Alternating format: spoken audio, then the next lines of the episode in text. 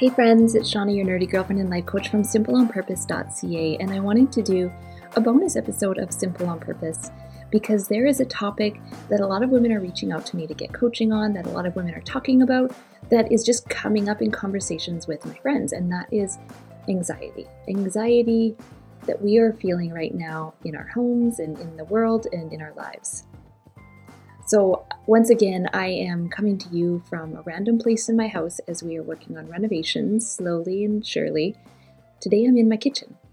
And actually I just got off a call with my friend Colleen from Lemon Thistle, and we were discussing how we're making this work, like work at home moms who have kids at home more, and maybe if your spouse is still able to work and they're at work, and the way that the economy is affecting our online businesses is really putting up a lot of questions for us and what it means and how we're going to move forward. It's kind of unpredictable, and that is scary because we've built a business on predictability and consistency, and now that's all kind of changing, and we're we're feeling anxiety in different areas of our lives. It's popping up maybe for how things are at work, for how things are socially, for your family, for yourself, for your motherhood. We're all dealing with anxiety. So I want to break it down from a life coaching point of view and offer you a few tips that help me work through it and help the women that I life coach. So first of all, what is anxiety? What is it? Well, at the core of it, it is something that we feel. And it feels different for different people. Some might feel shaky. Some might feel like sinking in their stomach. Some might feel hot. Some might feel fuzzy. I think I get kind of like fuzzy around it. And as we know from the cognitive behavioral model, our thoughts create our feelings. So our brain is having thoughts that trigger anxiety.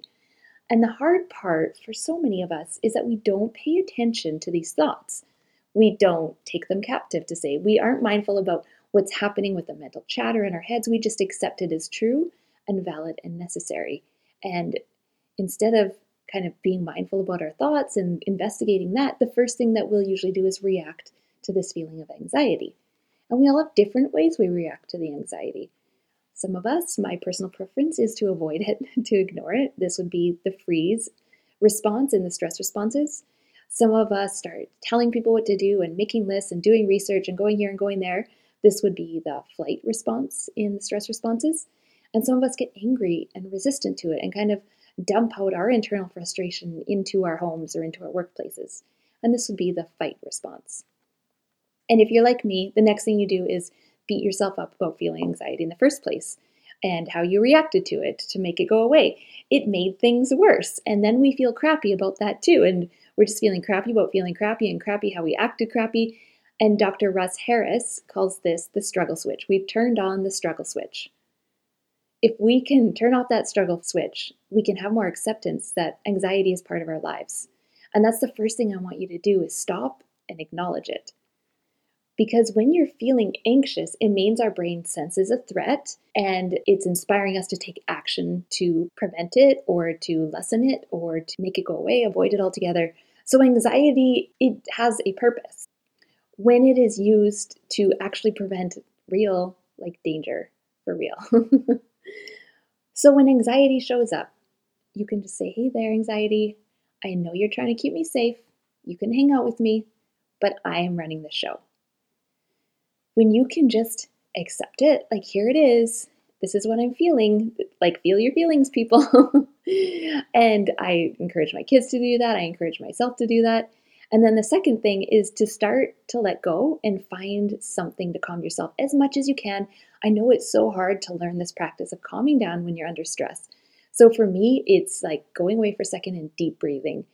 This slows down the heart and slows down your breathing. It slows down the heart and it tells your brain like, okay, your heart isn't racing anymore. Maybe you're actually safe. And I do this with my kids all the time. If they are freaking out, I tell them, I'm going to talk to you when you're calm. So take some big, slow breaths because you are not in charge of your body right now. Your anger is in charge of your body. And I say anger because that's usually like their default emotion for anything they don't understand or can't deal with. So they just like, okay, anger is the first thing they're going to feel. So let's just take a breath. You're safe. You can calm down. Some people would call this getting grounded. That sounds really lovely too. I like to think of it um, from being in my head to like sinking down into my heart. into my chest. The next thing that I would encourage you to do is to start paying attention to the thoughts that you're having, your mental narration, the things that have caused you to feel anxiety. Get super mindful. It's a buzzword, but you can do it. It's doable even if you're not a Zen master. Get mindful about the stories you're telling yourself about what you should be doing, what others should be doing, what all this means. And this is something I need to do regularly. And I've got a free download of questions I use. I've also talked about it in, I think, episode twenty-nine about being mindful in marriage. So I'll link that in the show notes if you want to just get a quick like journaling sheet of some mindfulness questions that you can help to really take your thoughts captive and really start unpacking them and looking at them. And one thing that also helps me in addition to this is a brain dump. And I will also put a link to that in the show notes on a more thorough post I have on it. But essentially, it's taking all of the mental chatter, all the burden, all the to-do lists, all the worries, all the anxieties, and putting them on paper, giving them a home to live. Get them out of your brain and onto paper. And then pick one. Just pick one to work on. What's the most important thing right now that you want to be working on? And ideally, your last step would be to get grounded in who you are and what you want in your life, in your values and your vision. But maybe you just need to be working through steps one and two for a while before you get here, and that's okay.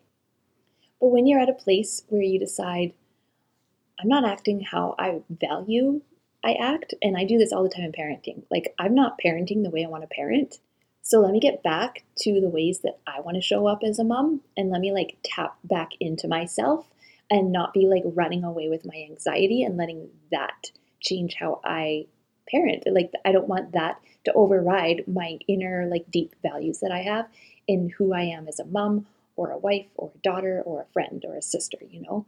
One thing that causes us so much anxiety is control. Not feeling like we have control, trying to control things that we really can't. It's out of our control, and that makes us feel so anxious because we just want to make things safe and predictable and comfortable. That's really what our brains want. That's like a real default mode that we're constantly seeking. So anxiety just feels like everything has gone wrong.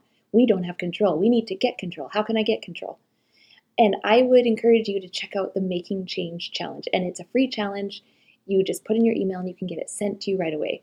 But lesson two of that challenge is all about what we can control and what we can't. And I've taken it from Stephen Covey's work, where we have the circle of concern, the circle of influence, and the circle of control. And I've adapted this lesson to add in some worksheets that help you unpack what you have concern, influence, and control over in your life and how you can handle each of these categories. So that's there. It's free. Just stop by the show notes or go to my site and go to the freebies library. And one other random thing that I'm going to leave you with that's been helpful to me is actually a John Mayer I G T V on Instagram. He shared an episode called The Gentle Hours. And his gentle hours are when it's the end of the night and he turns off the news and says, I've learned all I need to know today. There's nothing more I need to know. Pours a cup of tea, gets back into his own body and does something simple that he enjoys, like watching a Western movie for him. And he shared how he was feeling this anxiety and how he's constantly hearing on the news of things being closed and And now this is happening, and now that is happening, and how he felt that it was looking at one problem in fifty different ways. And he shared this ridiculous fraction. He held it up to the screen, and it was like in the hundred thousands over the two hundred thousands. Like, it was a ridiculous fraction. He held it up, and then he held up the fraction that said two thirds, and he said, they're the same, but I'm telling you the same thing in different ways. And that's how it feels when our brain hears more news and more news. It wants to solve this problem. It wants to figure it out. And the more ways that we're being told the same thing, that there's closures, that there's cases, that there's a risk, the more overwhelmed we feel, the more problems we feel like we need to solve. So he's sharing this, and I'm like, man, John Mayer's like life coaching us right now, guys. So definitely go watch it, because he gives you that reassurance that we can continually condense the news back to the original problem. We keep seeing new fractions, but they are the same problem. Okay, so I'll link that in the show notes as well, and go watch that. And finally, the last thing I'll share with you guys is that in April, I'm going to be opening enrollment for the Life on Purpose Academy.